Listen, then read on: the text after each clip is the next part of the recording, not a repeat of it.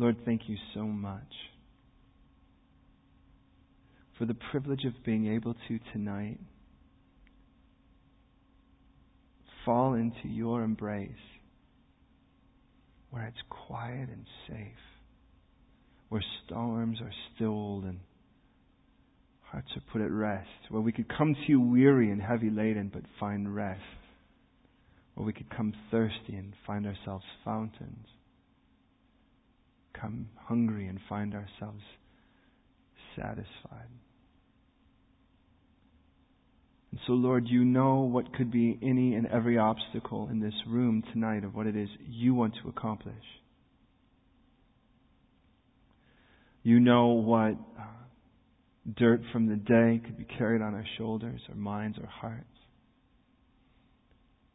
You know what encouragements and discouragements and false bravados and weaknesses and moments of, of becoming aware and all of those things, God, all those things that come with our day. Lord, you know what came into this room when we came in. You know what we brought with us. But you love us. And you want us. And you crave intimacy with us. So as we go into this text now, Lord, don't let it just be a transferring of information.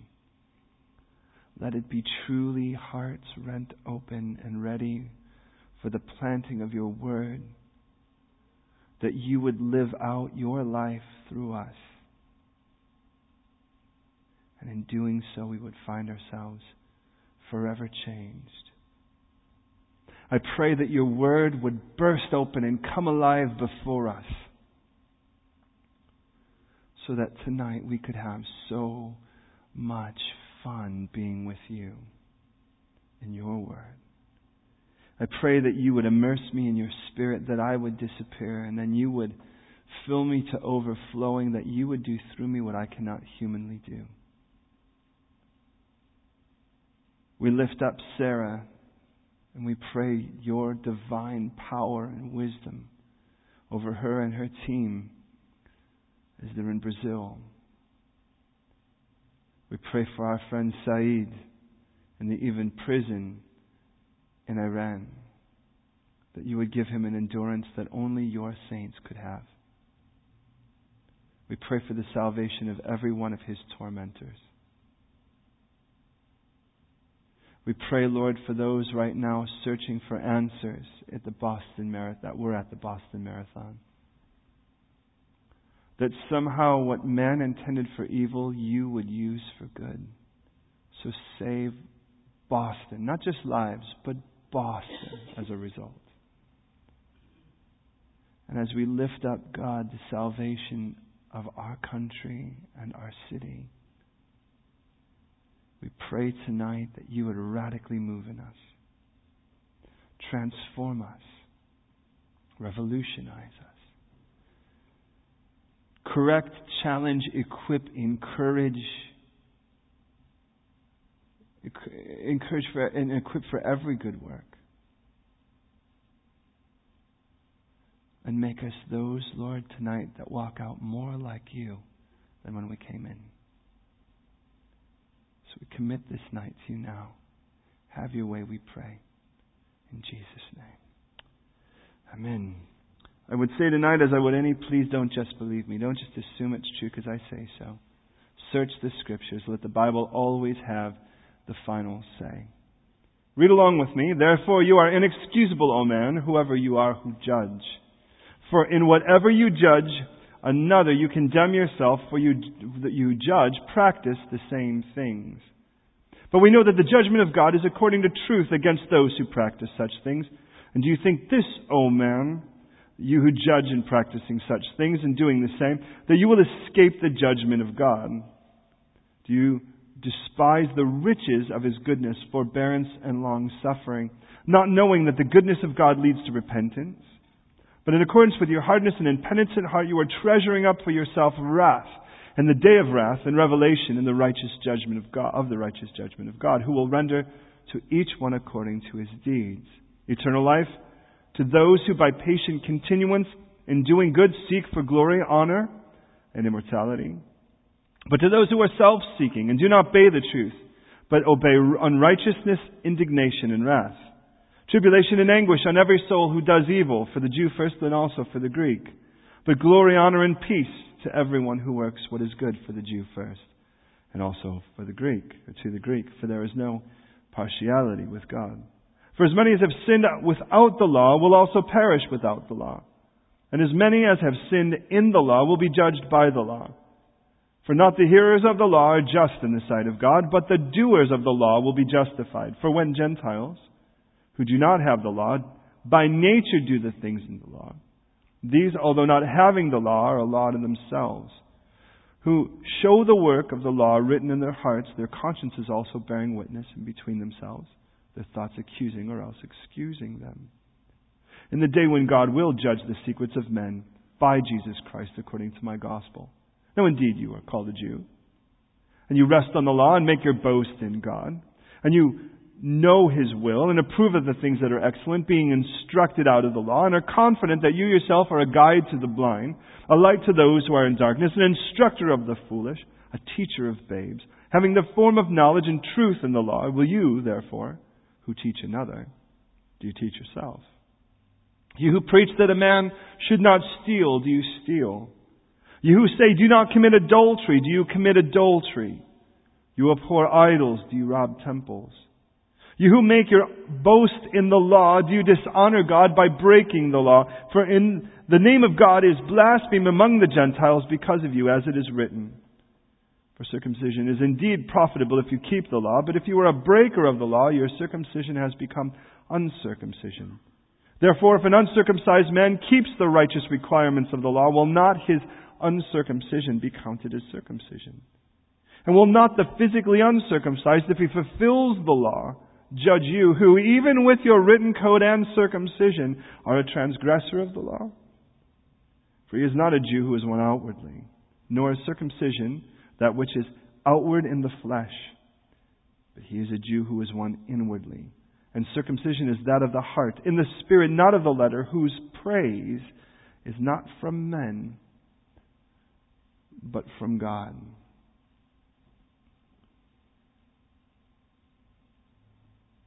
Our text now takes us to the second portion of God's presentation on his way to chapter 3. If you flip to chapter 3, verse 9, it says, What then?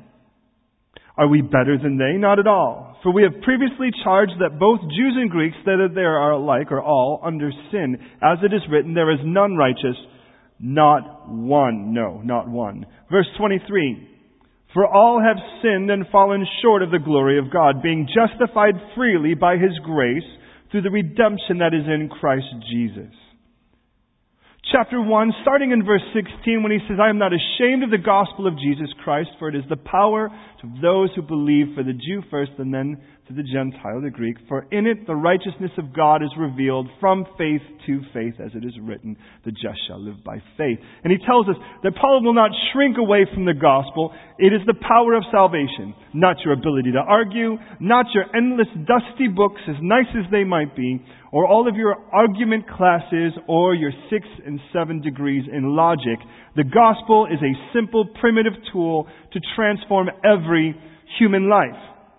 Then from that verse following through the rest of the chapter, when he says the wrath of God is being revealed against all ungodliness and unrighteousness of men who suppress the truth by their ungodliness, God starts to point out the universal need for a universal Savior.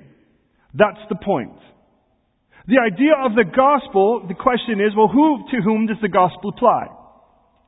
Does the gospel apply to the drug dealing, nun slapping, baby kicking, puppy stealing maniac out there right now selling gasoline, petrol for kids to smell on the street corner?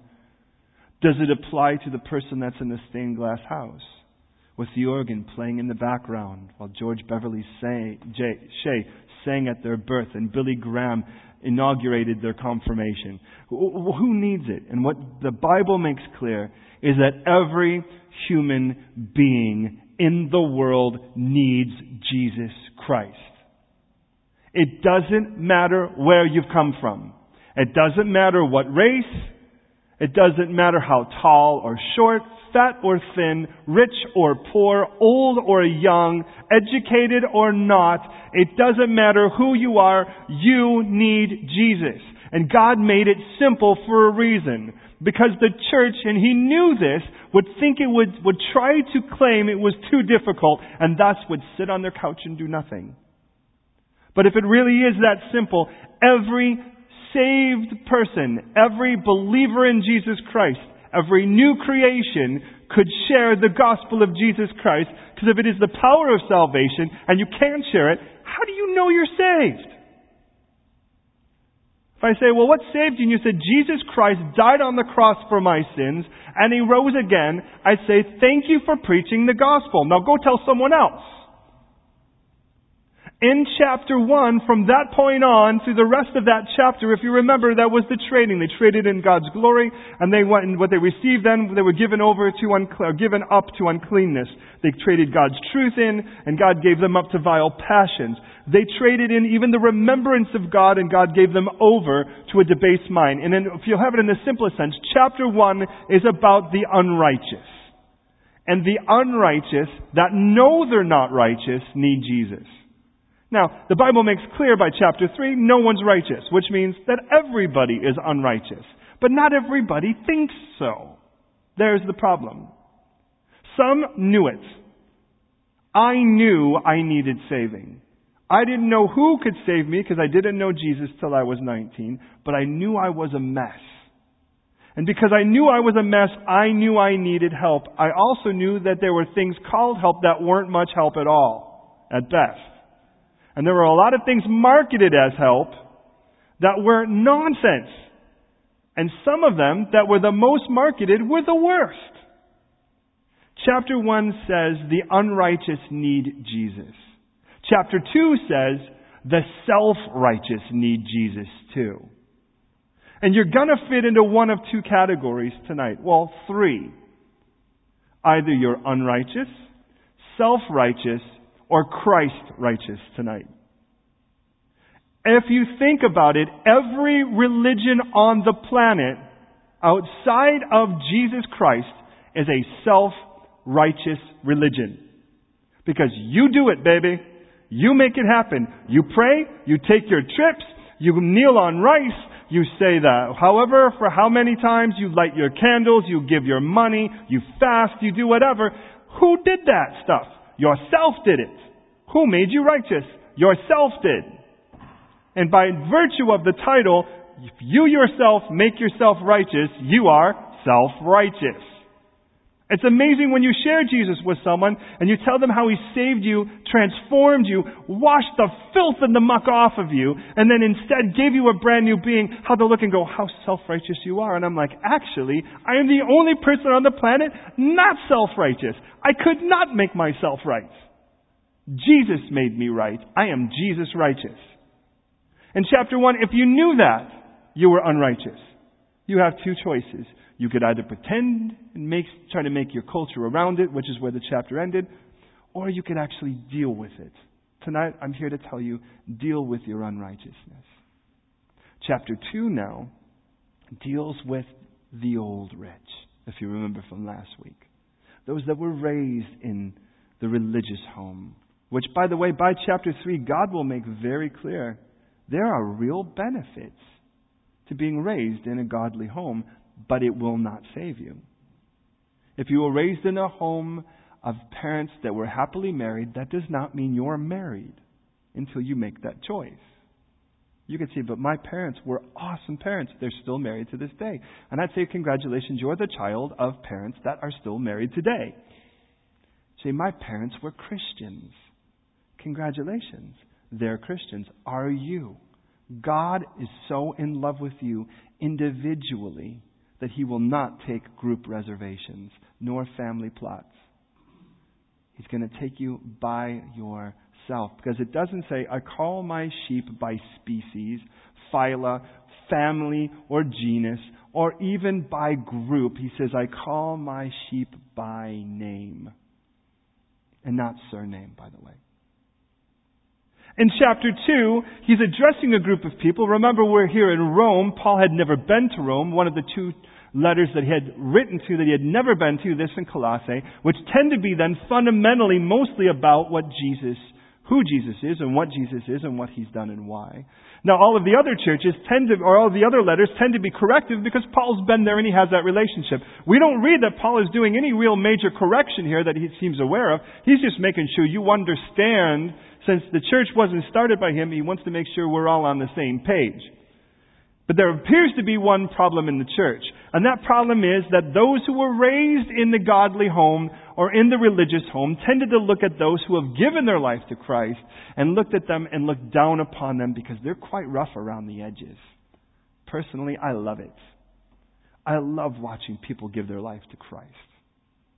And so he addresses them and tells them, listen, if it weren't for the grace of God, you would go to hell just like them. Your sin may not be the same sin, but it's sin nonetheless.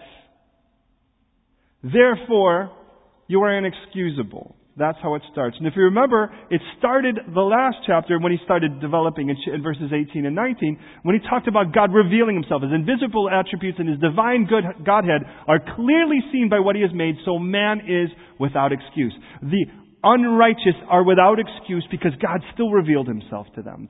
The righteous, or I should say the self-righteous, are, have no excuse because they actually have the law. He says, how could you possibly think you have an excuse when you have the very thing that testifies against you. Now, by the end of the chapter, and I just want to sort of salt this as we dig through the text a bit, by the end of the chapter, we get this whole circumcision issue, and obviously that seems very off color in a mixed group of people. But can I say, and that's normally not the case with us, because that's really not the sign of our covenant. We don't do that for the purpose of saying, congratulations, you're a Christian, we circumcise our boys. But we do do something within the liturgical part of our family that's very similar. And I'm going to dare say it because I've always gone straight for the throat. Why change that now? That's baptism. There are those that will tell you they're saved because somewhere about the age of less than one, they were dipped in some water and a man spoke Latin over them. Now, clearly, according to Scripture, Baptism as a public testimony of what Jesus Christ has done for you. Buried with Him in baptism, raised in the newness of life. Glorious way of describing to people who don't have an eternal perspective what Jesus Christ has done for you spiritually. He took the nasty old rotten you, buried that person at the cross, and then so forth, and then rose in the newness of life, and now it says, He who is in Christ is a new creation. Glory to God for that. And the reason I say that is, is that though you might say, well, I'm safe, I don't do the circumcision, I don't know about that, I'm, I'm, I'm fine. Listen, in the end of it all, are you still hanging on whatever your ritual is? Or have you accepted the gift of Jesus Christ? So therefore you are inexcusable, O man, you who judge. And obviously that's what happens here with these people who were raised in the religious environment. The word for judge again, krino, and we see it here used in three, four different times actually in this verse. For it says in whatever way you judge, same word. Another you condemn, katakrino, yourself, for you who judge practice the same things. Now Jesus had said in Luke chapter 6 verse 37, judge not and you will not be judged. Condemn not and you will not be condemned. Forgive and it shall be forgiven. And don't forget that last part. Because God starts, He has this wonderful way of showing what the opposite of something is. He tells us about those who steal. He who steals, let him steal no more, but rather let him work with his hands that he would have something to give to those in need. When is a thief no longer a thief? Not when he stops stealing, when he starts giving. And our God is not a God of nots, He's a God of instead ofs. Do you remember Zacchaeus? Having surrendered his life to Christ, there in his own house, he says, Look, I give half of my possessions to the poor, and if I have wronged anyone, I will give them back fourfold. And Jesus is now salvation has come to this house today. Well, when does a person cease to judge? When they start to forgive. And we'll see what the problem with it is. First and foremost, here, is that the very thing you judge another on, you yourself are guilty of practicing yourself. In 1 Corinthians 11:31 it says if we would judge ourselves, we wouldn't be judged. Verse 2 tells us the problem in regards to the standard. It says, "But we know that the judgment of God is according to truth against those who practice such things." And this becomes the difference. When you judge another individual, you have to use some form of standard. And there are only really two basic standards. There is the standard of yourself, and by the way, the standard of yourself could look good when you fantasize and actually think you're much more heroic than you are. If you're anything, of course I don't do that, but I'm pretty sure. No, I'm just kidding. Now, follow me on this. So what happens is, is I say, you know, if you say, how are you doing? I'm, I'm a good person, and say, why? You normally don't say, because look at all these good things I do. You tend to say instead, because I don't. I don't want, I, don't steal. I haven't killed anyone. And the worse you are, the harder you have to stretch to make yourself look good, right? So then you think, well, are you better than half of the world's population? You know, I don't steal. Or some of us, we might say, I don't steal anymore. I don't do the drugs I used to do. I don't beat up people like I used to. But it's fascinating when Jesus says, Not everyone who says to me, Lord, Lord, will enter the kingdom of heaven. And he says, I never knew. He says, Why do you call me Lord, Lord, and not do what I say? Right? He doesn't say, and not not do what I told you not to. We tend to think our righteousness is because we didn't do all the things we could have done. Try that with a judge and see how that works. So you go and you run over somebody because you were having a bad day, and that pedestrian just looked perfect to get your anguish out on, and you dragged them for a little bit, ran them over, and stood before the judge and go, But you don't understand. When we were done, I reached through his pockets, pulled out all of his money, and gave it to one of those guys selling big issues. Do you really think that's going to work? But you don't understand, I never raped anyone. I mean, I don't beat up people normally. This is a one time offense. Take it easy on me. How many laws do you have to break to be a criminal? One. There's the problem. And he looks and he says, But let me tell you the other standard, the standard other than yourself, because that becomes the problem with us. Is when we condemn somebody, the reason why we would condemn somebody, because somehow we feel like we're better than that person. Because after all, if we thought they were better than us, how could we possibly condemn them? Do you remember John the Baptist when he sees Jesus? By the way, in your own time, I challenge you to think about this. John, Jesus comes to John the Baptist. Now, they know each other because they're re- related. Remember when Mary visited her cousin or whatever the case. It doesn't make really clear what, a, what relationship they have, but they're clearly related. When Jesus comes to John, John says, I should be baptized by you. Remember that? Now, if you read the rest of the text, there's something profound in it because he actually turns to his disciples after Jesus was baptized. And then he says, I wouldn't have known who the guy was except the one who sent me to baptize says, that the one you see this Holy Spirit land on like a dove, that's your man. Put those two statements together. It wasn't that John knew that Jesus was the, the Christ, the Messiah. He just lived a life more righteous than even him. So when he looked at Jesus, he just, I mean, imagine how surprised you would be if your cousin was the one. You've known him a few days, and every time they've never done anything wrong, but you've never lived with them, right? So you think, well, he seemed like a nice guy, but I wouldn't have thought he was the Messiah. You know, you know, and but but the understanding they have between the two of them, John looks and goes, "I should be baptized by you," and all they know is the relationship they've had before that point. And that's pretty radical. Now, Jesus, on the other hand, we read, there's another standard other than judging by yourself, because that one's always a slide rule kind of thing. I wouldn't judge somebody when I'm having a bad day. On a good day, maybe I could judge. But, and, and of course he says, no, no, no, you have to, because no matter what the case is, no matter what you judge, you're going to be practicing it, and that condemns you. If you say that's bad and that person should go to hell that did it, and you do it too, what have you, t- what have you said? But the other standard he says is according to truth. Now, truth is a standard that doesn't slide, it doesn't move, it doesn't change, it isn't environmental or relative, it's just standard. That's it. The problem is, if it's standard and solid, then every one of us has to stand before it at the same level. And that's the point of the law. Galatians makes clear that the law will make nobody righteous. The law was not intended to make anyone righteous. The law was there to prove that you weren't righteous. It was a tutor to lead us to Christ, says Galatians, so that we would then turn to Him. The mirror will not make you beautiful. If you're, if you're good looking, the mirror may show it. But the mirror isn't like the more you stare in the mirror, the better looking you're going to get. Now some of you might think, well, that's what I used to put on my makeup. But I'm not saying if you're just staring at the mirror and not doing anything isn't going to change anything.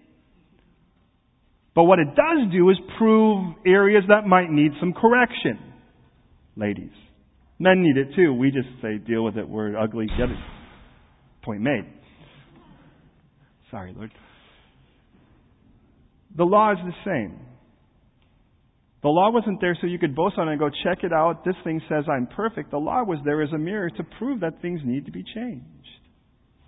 So he says in the very ways, but here's the beautiful part is that Jesus didn't just come and preach truth according to truth or the law according to truth. Listen to these two verses, both from the Gospel of John, both in chapter 1. In verse 14 it says that the Word became flesh and dwelt among us and we have beheld His glory, the glory of the only begotten of the Father, full of, listen, grace and truth. And there is the difference. And it'll tell us just three verses later in verse 17, for the law came through Moses, but grace and truth came through Jesus Christ. Now look at, what the law, when Moses brought you was the law. This is it, here's your mirror, you ain't as fine as you think you are. Jesus, on the other hand, brought two things. He brought truth, an immovable standard, but also brought grace. That's the same one who could stare into the face of a woman who deserved to be stoned for her adultery and say, neither do I condemn you. And then he said, go and sin no more. There is grace and truth in one statement. And if I go to the law and approach it without mercy, those who use it without mercy die without mercy. That's what Scripture says. But if I go to the law and it humbles me, well, then I should be humble when I look at you and realize, as 1 Peter says, that we are joint heirs of the grace of life. Do you know what that means? Joint means we get it together. Heirs mean we both inherited it. Grace means neither of us deserved it. And what was it? Life. You got life and you didn't deserve it. I got life and I didn't deserve it. We got life together and we should both go, awesome. Shouldn't we? And if we don't do that, we've got issues. Because what we've done is we've dissed the greatest gift ever given. Think about that. So do you think then, oh man, you who judge, but practicing those same things, that you'll actually escape the judgment? And then he says this in verse 4. Do you despise the riches of his goodness, forbearance, and long suffering? You like the word riches? Think about what that means. Someone who is rich means that they will have abundance by even when they die. They will never not have abundance. If somebody seemed like they had a lot, but they had a lot of bills coming, I wouldn't call them rich. Somebody who's rich will have more than they'll ever be able to spend. Let me say that again.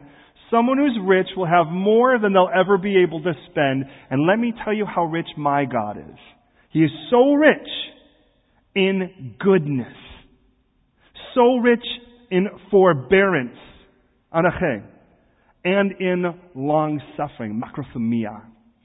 Thumia means wrath or violence or anger or losing your temper kind of thing. Macro means long. The easiest way to say it is he's long wicked. Have you ever heard anyone say that person's got a short wick? That means it's two pokes and they're going to flip out on you. You ever have those other people? It seems like you could poke them all day and it isn't going to make a difference. Now, it isn't because Jesus is an oaf. He's rich in patience. And you know why we have a problem with that? Because we're beggars in that arena. Let's be honest. We feel like we're a hero when we didn't fly off, when someone did something once. And there we are, like Peter saying, so should we forgive them even up to seven times? And we think we're a hero. And he goes, how about 70 times seven? And you know, don't we do the math? We think, all right, so that's 490. I mean, let's face it. The fact that we do the math tells us that we're actually measuring whether or not we're going to do it right. Here's the problem. To forgive literally means to cast away and abandon. You can never have number two if you're forgiven the first time. Because every time is the first time. Did you get that? There's the problem. And you know, it tells us that God, when He forgives, chooses to remember no more.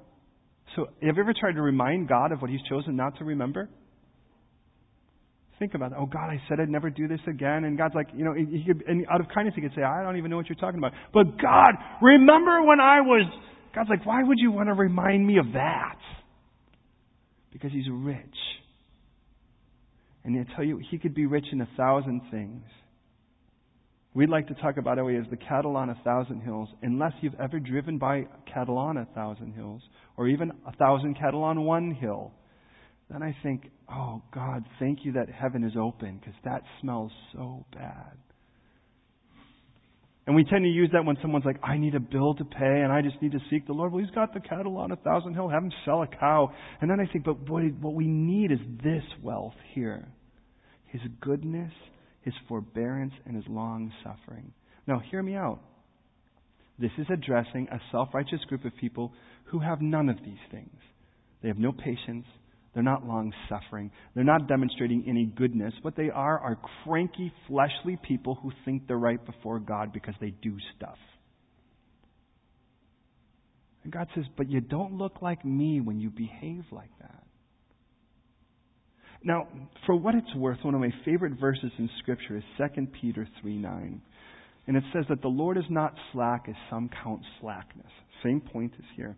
But He's patient not wanting any to perish, but all to come to repentance.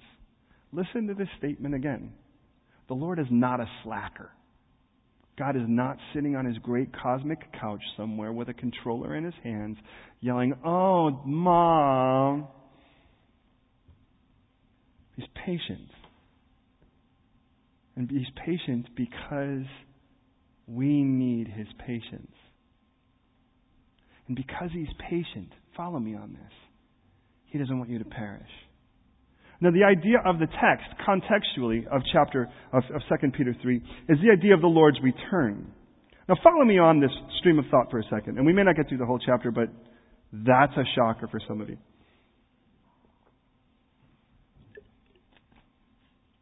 Why isn't the Lord come back?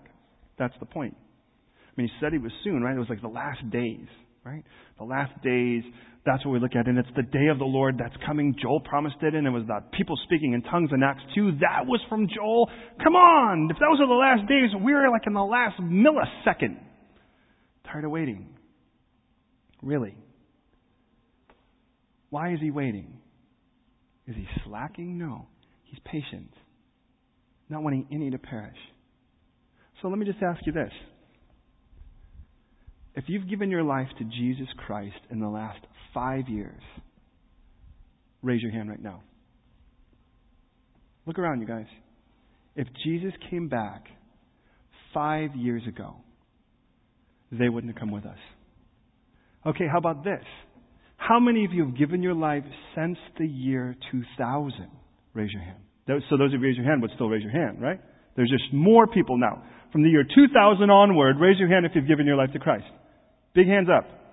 If Jesus came back before the year 2000, all y'all would still be down here. Aren't you thankful he waited? Now you want to tell him to hurry up. So follow me on this, and I'm not preaching this as doctrine, but I'd like you to think about it for a second. What if, what if the Lord knows, and he would, the very last person that would say yes to him without something as radical as a rapture? And he knew who that person was. And when that person says yes to him, let's go home. And he's just waiting. And he knows what that person, right? What if that person's in this room? Will you give your life to Jesus Christ tonight? Uh, let's, let's get this done with. Let's get moving. If you haven't accepted the gift of Jesus Christ, you will have that opportunity, friends. You will have that opportunity tonight. And if we don't go home tonight when you say yes, then it's someone else. How do I know if it's not me? Well, say yes and let's find out. now, I'm nasty, I'm rotten, I do drugs, I'm horrible, I'm a miserable person. Will Christ forgive me? Chapter 1 says yes. I'm amazing. I open my mouth and angels sing. I write, I feel like I write scripture. The Pope calls me for advice.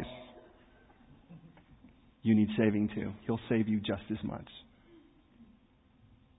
So you despise these things? And here's the thing God is rich in things you would despise. Could you imagine?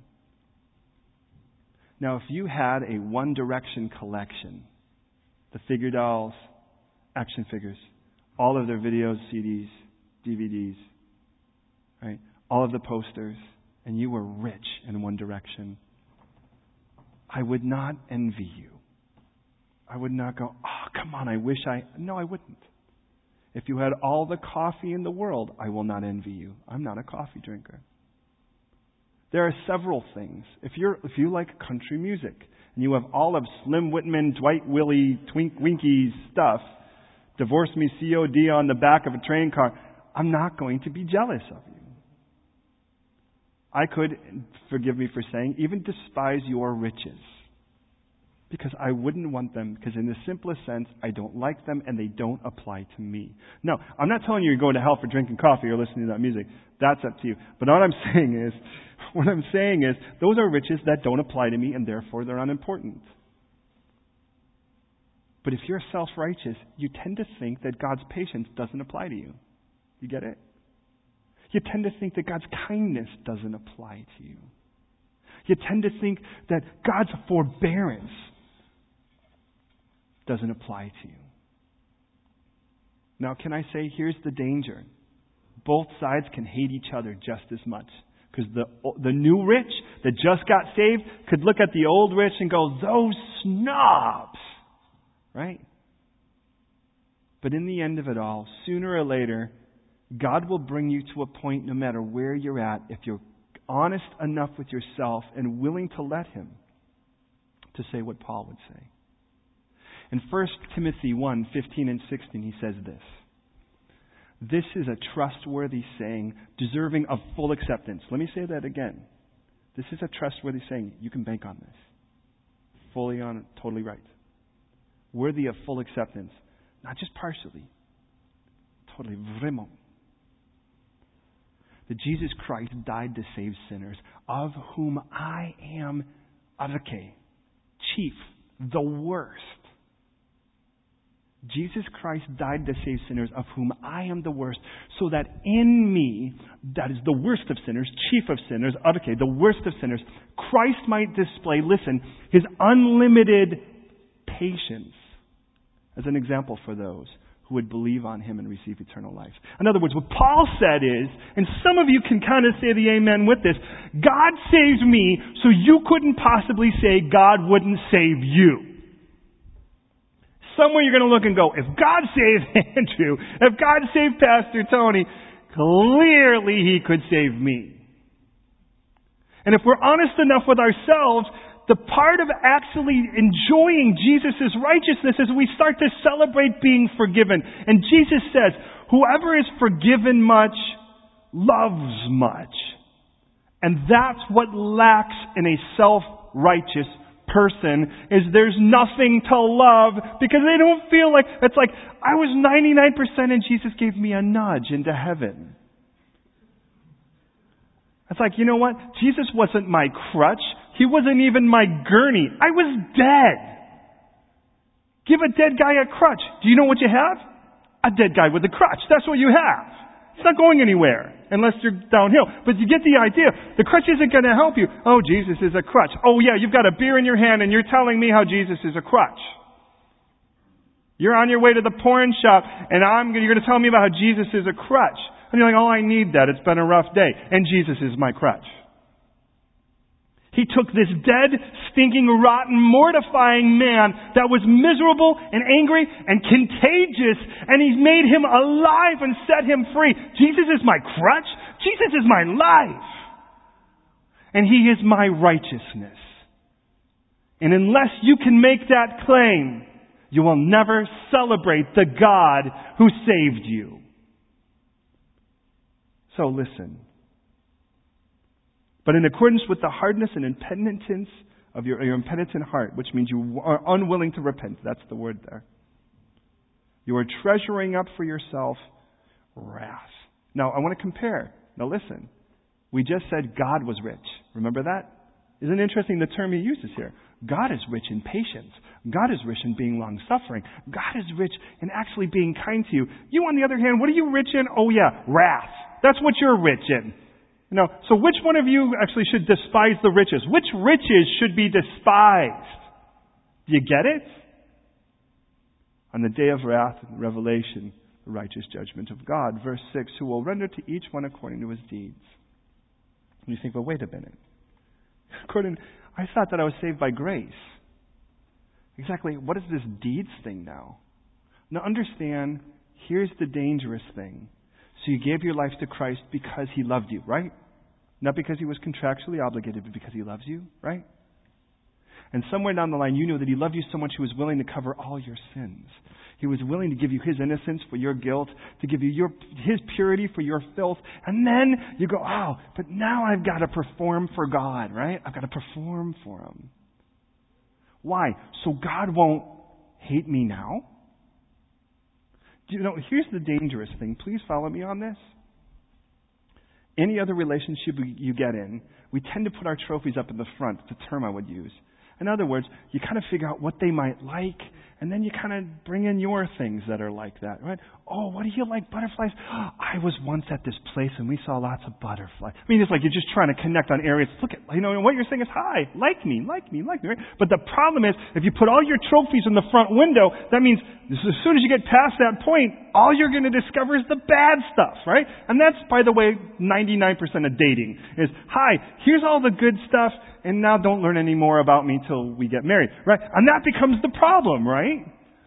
Well, the problem is, is that because we may be like that with other people, and we can even do that as friends with guys and gals with gals, and then we're not trying to get romantic, we just want guys to think we're cool. But even in all of that, you kind of know sooner or later they're going to learn you're kind of not as cool as even you wish you were. And then we go to Jesus. But here's the problem with God is that He knows everything.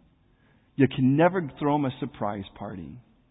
You can't wrap something and go, I bet you won't know what this is. It's God. He knew it, but He actually gave you the money to buy it or the ability to make it. Right? That's who we're talking about. And here's the problem. When you got in a relationship with God, He's the only person in the universe who actually knew more about you than you did and actually still wanted to be in the relationship with you. If you knew half of who you were or I knew half of who I was, I wouldn't want to be in a relationship with me. So someone's like, I just need to find myself. And I think, yeah, well, good luck with that.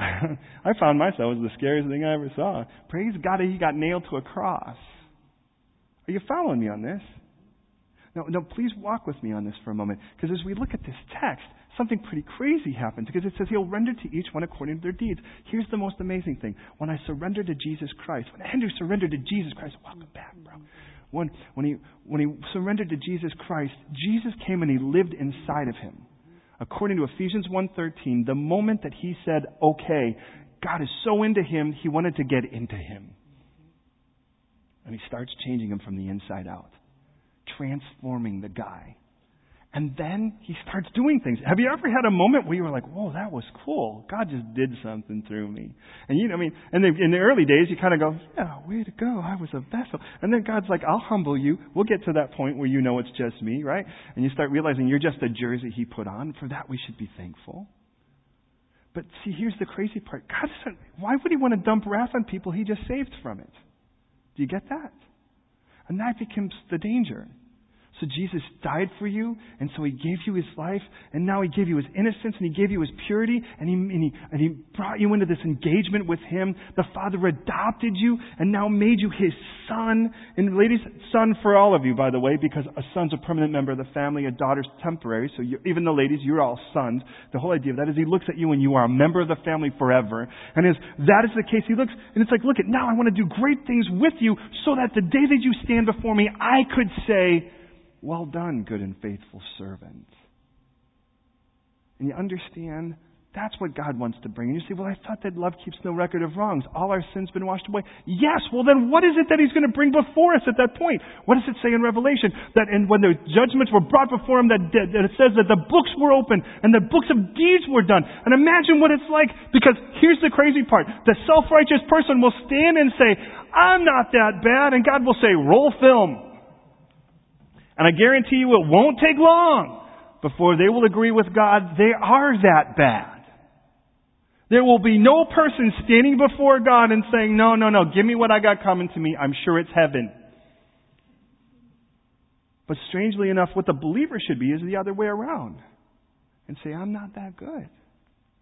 I know that in me nothing good dwells. And God goes, but let me show you what I did with you, Deborah. Delek, let me show you what I did with you. I took you and I brought you in front of kids that adore you. And they can't wait to see you again. Jenny, let me show you what I did through you. I picked you up and I threw you into the middle of France just so that I could show my glory to a group of people who followed you. Charlene, let me tell you what I did through you. I had you drag Delek all the way across over to Italy so she could watch how you've been set free because of how you let that go. Naomi, let me tell you what I did through you. I dragged you all the way from California to, to this beautiful country so that other people could see another person willing to let go of everything to follow. Dash, let me tell you what I did through you. I pulled you out of Ireland where you would say everybody's snakes, thieves, and liars. I brought you here where you come faithfully and you, you smile, and I watch you grab the shoulder of another guy and pray. You forget about those moments. You know why you forget about those moments?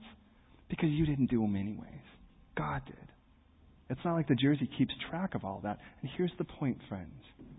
When God rolls film, I think we're going to be the opposite. I think we're going to go and say, I, I don't really, I'm not really that great. And God goes, No, but let me show you what I did. And you go, Wow. And then it says, When our chief shepherd appears, we will receive a crown of life. And then I read in Revelation, what the elders do with theirs. And I realize why. Imagine, Andrew, the Lord says, Well done, good and faithful servant. And he gives you this crown and he shows you all that he did. And Andrew goes, As we would, this doesn't belong to me. This belongs to you. Could you see why we do that? It only makes sense. You know the crazy part is? How much of what we could rob ourselves of the film now. The crazier part would be if we actually aren't willing to do what he calls us to, to be the world changer he calls us to. And then somehow in all of that, we sat flabby and never worked out, stood before the Olympics and went, check me out, give me a medal. And they're like, who are you? It's like the Lord's like the, the undefeated heavyweight champion of the universe wants to go and do things through you. Could you imagine? Has he ever lost a battle? Has he ever lost a fight? Has he ever lost an argument? Has he ever lost anything? Jesus says that none would be lost. I realize that's where he wants to be. And it's like, you know what? I'm not going to be afraid of what deeds he brings before me. And I have no intent to stack up all the stuff he needs to burn away on the evil side of all this. I just want to be used in ways so that I can look back and go, oh, that was cool. Because I'll forget about the cool things God did today. And there were some really cool things God did today. And I'll forget about those tomorrow because he's got more. And my prayer is that when God starts rolling film, it will be like one of those sagas, you know? It's like just get comfortable, grab some popcorn because it'll be long. And it isn't because I'm a pastor, it's because I'm a Christian like you. That's it. And here's the thing more Jesus doesn't live in me than you, except for this. How much of us lives in us? You know, that's the point, is how much room do we give him? Follow me as we move through this text. And understand, I recognize this is a pithy text. In other words, it's, it's the kind of thing you can't just grab the more and go, through. It's thick. So you need to kind of get through it. But the, the problem is, is the theme is the same. So walk with me. Listen what it says. And by the way, let me give you a, qu- a, couple quick verses as we move on. To be honest, it says, for instance, that each one's work will become clear. This is 1 Corinthians 3:13. For the day will declare it, because it will be revealed by fire. Fire will test everyone's work. Listen, Matthew 25:23, when the Lord says, "Well done, good and faithful servant. You've been faithful over a few things. Now listen. Now I'll make you a ruler over many things. Enter into the joy of your Lord." In 1 Corinthians 4 or 5, it tells us that there will be a day when the Lord comes and He will, listen, listen, listen, He will bring to light the hidden things of darkness and reveal the counsels of the heart or of hearts. And you go, uh oh? Listen to the next statement, because it's the wackiest one after this. It says, Then each one's praise is from God. And I think if it's hidden in my heart, it's probably bad. And if God's going to bring it to light, I think, could no one else at least be in the room? And he's like, But I've already paid for all that. There are things you've yet to discover that are in your heart that I'm going to show you, and I'm going to praise you for it. Is that the weirdest thought? What kind of God we serve? Because if you knew this God the way that God is, we'd all freak out and start screaming. So listen, Verse 7 Eternal life to those who by patient continuance in doing good seek glory, honor, and immortality. But those who are self seeking, and notice self seeking is the idea of self righteous, and do not obey the truth, obey unrighteousness, indignation, and wrath. 7 through 11, here's the idea. You seek glory, you get glory, God's glory. You seek honor, you get God's honor. You seek immortality, you get life. And if that's the case, you get eternal life. If you seek immortality, you also get peace. And what I love is the word honor, because the word honor is the word time, like Timmy. But the word means esteem. And here's the craziest part. Either you're going to seek God esteem or you're going to seek self-esteem. Self-esteem, by the way, let me tell you what you get for that, because the first thing it says is those who are self-seeking. You get indignation, which means you get dishonor. Those who don't obey the truth, they get wrath. Those who obey unrighteousness get tribulation, and those who do evil get anguish. So here's what you can get. You can either get glory, honor, and eternal life and peace, that's option A. Or option B, you could get indignation, wrath, tribulation, and anguish. Is this a tough choice for any of you? And you'd say, why would God even do this? Because He wants you to choose. And I, the most funny argument to me is when someone says, if there's a God of love, why would He make a place like hell? And my, cho- my answer is, to make your choice easy. How could a reasonable person choose it? Imagine if I told my children, you've got two choices, Disneyland or spanking land. What kind of loving dad would offer them Disneyland at all? One who loves them. Do you get it? Verse 12. As many as sin without the law, they'll perish without the law. How is that? I understand the idea of those who sin in the law, they perish in the law the law stands to testify against them. Verse 15 makes clear why. It says that the people who don't have the law of God still have a different law, and that law is called their consciences. The Bible says whoever spe- performs outside of faith is sin. Whatever is done outside of faith is sin. It's pretty simple. So, in other words, if you're not sure, don't do it. It's that simple. But let's be honest. Katya, She's a, as much as we I know of Katya, she seems like a very lovely and very nice person. But imagine if I'm like, I don't know, but if I called her Poopski,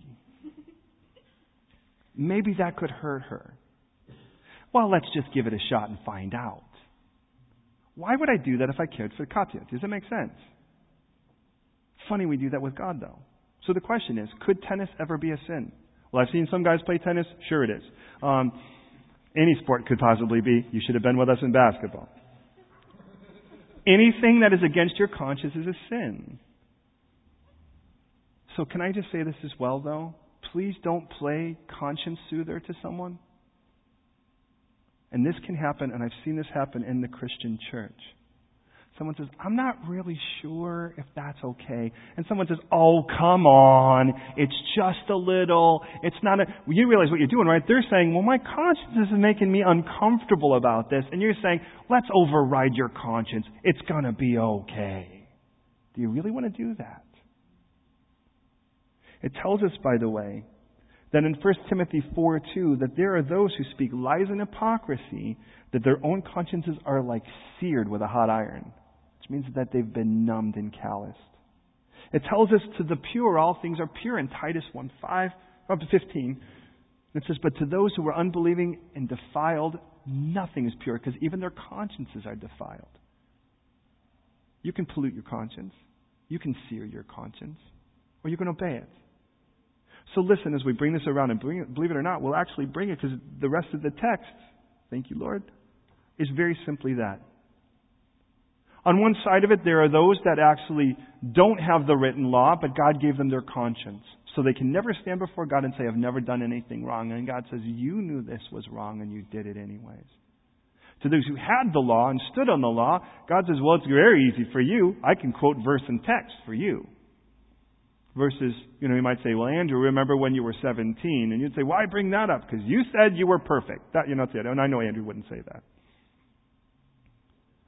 So he closes the deal by saying in 17 through 24, So what? You think because you are a a guide to the blind, a light to those who are in darkness, an instructor of the foolish, a teacher of babes. You think because, listen, because you teach at a university, you believe because you teach at a seminary, because you are a pastor, because you have reverend before your name, because you have a really wanky TV show, because somewhere down the line people buy your MP3s and they download your sermons, because of all of that, you think because of all of that, you're not going to stand under that same judgment? Notice that's what he's saying here. You're an instructor, a teacher. Please understand, a pastor is going to stand before God under the same judgment as you, or worse. James 3:1 says, "Brothers, let not many of you become teachers, knowing that we should receive a stricter judgment." I do like that James says, "We shall receive a stricter judgment." In other words, James knew he was. Please hear me on this. I know because we go straight through the Word, God's going to have the book on me. But by the grace of God, I stand before you and tell you, I need saving just like you do. And I plead the blood of Jesus just as much as you do. And because of that, hallelujah. So you think you're all of those things, and because of that, you think you're all that? You really think you did me a favor by being a pastor? You really think you, oh, you serve in children's ministry, God has a hotline to you, or whatever the case would be? Do you really think that God has like the, the massive phone line that's like, oh, I'm sorry, what's that? Your name again? Deborah. Is that with a D? Hold, please. I like, what's that? Oh, bonsoir. Oh, Dick, okay. Hold on, one moment, s'il vous plaît. Okay. Oh, hold on. Pastor Tony, hey, how's it going? You really think that's what's happening? Do you think I have a bat phone and like the rest of you are like on call waiting? Jesus calls me by name like he calls you by name. It isn't like he says, Andrew, Amina, Shirley, Tony. He doesn't do that. I do believe I'm his favorite. I just also believe you are too. So it ends with this. And I love how he plays on this, and it could be easily mixed. In verse 17, he says, So what, you call yourself a Jew? Did you see that? Here's the interesting thing in the last verses. He says, one of the reasons you call yourself a Jew is because of this rite of circumcision. Ah, you were baptized as a baby. You were circumcised as a boy. Ah, you know, what, what does the poor girl get to claim? And, and in all that, you get, and I don't want to be sick on that, but here's the interesting, look at the last verse of the, of the scripture here. He's not a Jew who's one outwardly. He's a Jew who is one inwardly. Not the circumcision of the heart, which is a cutting open. I'm sorry, not the circumcision of the flesh, but a cutting open of the heart in the spirit, not of the letter, and listen to this last statement whose praise is not from men, but of God. What's the interesting part about that? What does the word Jew mean? Jew is short. U is short for Judah. The tribe of Judah was one of the tribes that was still clearly remaining after the captivity. And because of that, ultimately melds into the term Jew, short of Judah. Does anyone know what the name Judah means? It means praise. So what, you think you're a Jew? You think you're praise? Why? Because when you were eight days old, someone grabbed a knife? That was worth, that was praiseworthy? He says, God says, your praise could be from me, not from man. But I'll tell you what, I want your heart open to me. Dipping you in water isn't going to do anything if your heart's closed. All the Bible studies you've ever gone to doesn't mean anything if your heart's closed. What I want is a circumcised heart, a heart that is cut open so that I can actually get there. Because if you give me that, you will be a Jew in that sense. You will be my praise. Could you imagine God walking around heaven talking about Bruno? You guys, check out Bruno. Come here, Gabriel, check this out. Because remember how man looks at the outer appearance, but what does the Lord look at? The vav is the Hebrew word. It means the insides. So where is he looking? He's looking at your heart right now. You know, I can look and go, his eyes are getting a little droopy, whatever the case, but God's looking and he's going, hey, Michael, check out Allie. Look at her heart. Check out Bjorn. Heart. You guys see this. And all of a sudden, everything, and it's like God's praise is in that. Because what he really wants to praise is an open heart. Crazy enough, God doesn't have a problem with you having a closed mind as long as your mind is closed on you know, onto Him. But He wants you to have an open heart unto Him as the, as the process. So as we go to this chapter in conclusion and we go to prayer, think about what's been said. We've read through the whole chapter. On one side of it, you know you're unrighteous. God will make you righteous. Jesus makes you righteous. He makes you right. You think you're self righteous? You ain't. Get over it. Jesus can make you righteous. Why would you want to earn what God would rather give you? And if you're busy trying to do it yourself, your heart will never be open. And that's how this works. So as we go to prayer, believers, those who have claimed Jesus Christ, who have embraced the gift of Jesus Christ, his death on the cross and his resurrection, let's not let the heart ever seal. Right? Let's keep that heart open because He still has plans. How do I know that? Because if not, you would breathe your last. I know when you're done, He'll take you home. Until then, you're in His prayer closet and He wants to put you on today, tomorrow. That's what He wants. Tonight, when you get in your prayer closet, and you say, Lord, open my heart to you. Open my heart to those who might be old rich or new rich in you. Open my heart, Lord, that I would love those who don't know you, that I would want to see them know you. Because no matter what side of the spectrum they're on, you are an equal opportunity Savior. Oh, that's for you. But if you've not accepted the gift of Jesus Christ, or you're not sure, you could be. We're going to pray, and I'll give you an opportunity to respond tonight. Will you pray with me, please? Lord, I want to thank you for this beautiful text. And I realize, Lord, that it even says for there are those that, that even your name is blasphemed by the unbelievers because of these people who have been busy judging and doing the same things. Isaiah 52 5, Ezekiel 36 22, you've told us that. And I know that the world is looking for excuses not to believe in you. We just don't want to be guilty of giving them any. So Lord, I pray for those tonight who could think that, or maybe thought that they could stand on their own performance. Or even those who are just exhausting themselves trying to make you happy and they even belong to you. Tonight, God, tonight, resolve in their heart that this is about grace. And you are committed to loving them. That is not license to sin, but it sure is cause to celebrate. And that we would walk out of here overwhelmed by your goodness and a heart to celebrate you as a result. Oh Lord, tonight, please, to your beloved, your own, may we resolve that. To those, Lord, who are still wrestling inside of themselves. I don't know about this Jesus thing, this Christianity or whatever, but tonight you've spoken to them. Your Holy Spirit's goading them to the cross. And then and somewhere in it they know there's a battle going on and, and show them what they're fighting is love, your love for them. That they would surrender tonight. And if that is you, I'm going to pray a simple prayer and I ask you to listen. As you listen, what I would ask you to do is to ask yourself, can I say yes to that?